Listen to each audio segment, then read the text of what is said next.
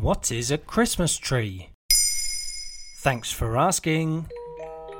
Old Tannenbaum, old Tannenbaum, how faithfully you blossom, is the English translation of lyrics to a traditional folk song written by German composer Ernst Anschutz in 1824. A Tannenbaum is actually a fir tree, and Anschutz likely had no idea his song would go on to be associated with Christmas trees and become one of the most popular carols out there.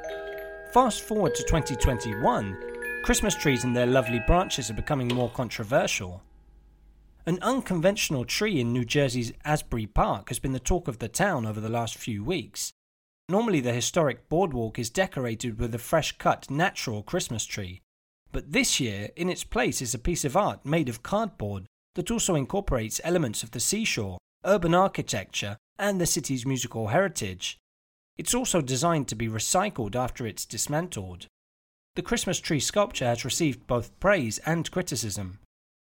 But how did putting up a Christmas tree become a tradition?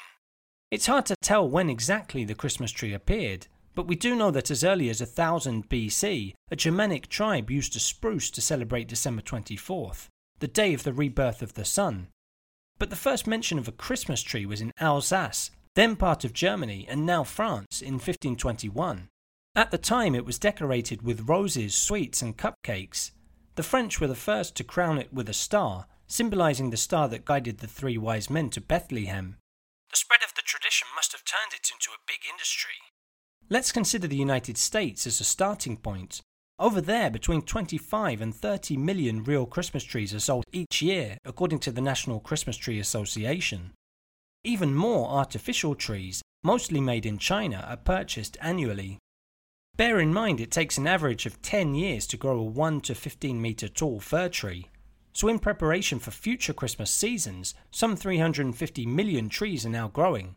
According to MSN.com, many of these are in North Carolina, the state that produces the most Christmas trees. But what happens to all these trees after the holidays? Since the trees are a considerable source of carbon, environmentalists urge the public to recycle them by turning them into wood chips and mulch, or returning them to a forest. Some of the worst choices include burning the trees or dumping them in a landfill.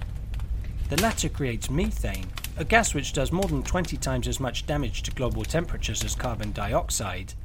Still, it's hard to imagine celebrating Christmas without a tree.